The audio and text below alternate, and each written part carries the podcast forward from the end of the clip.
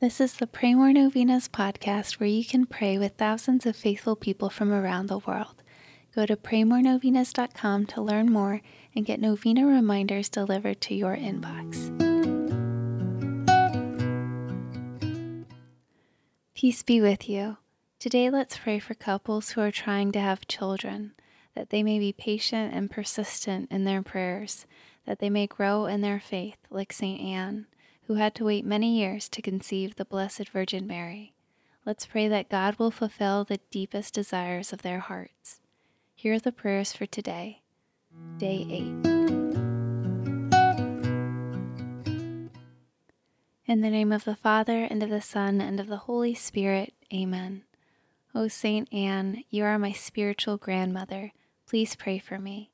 I come to you today knowing that I have looked all too often to things and people other than God for my hope and consolation and support.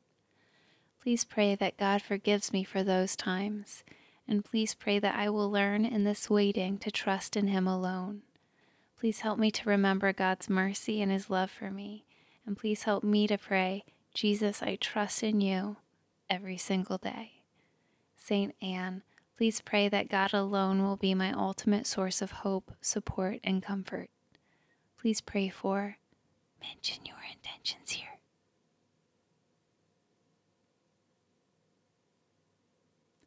But most of all, please pray that I may be open to God's will the way that you were, and that I will be able to wait with patience, perseverance in faith and hope, and with absolute trust in the Lord's plan for me.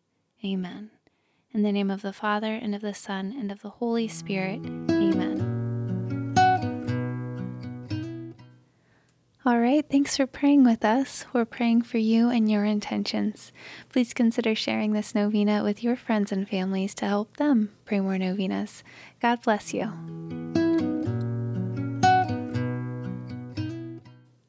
I'm Annie from PrayMoreNovenas.com.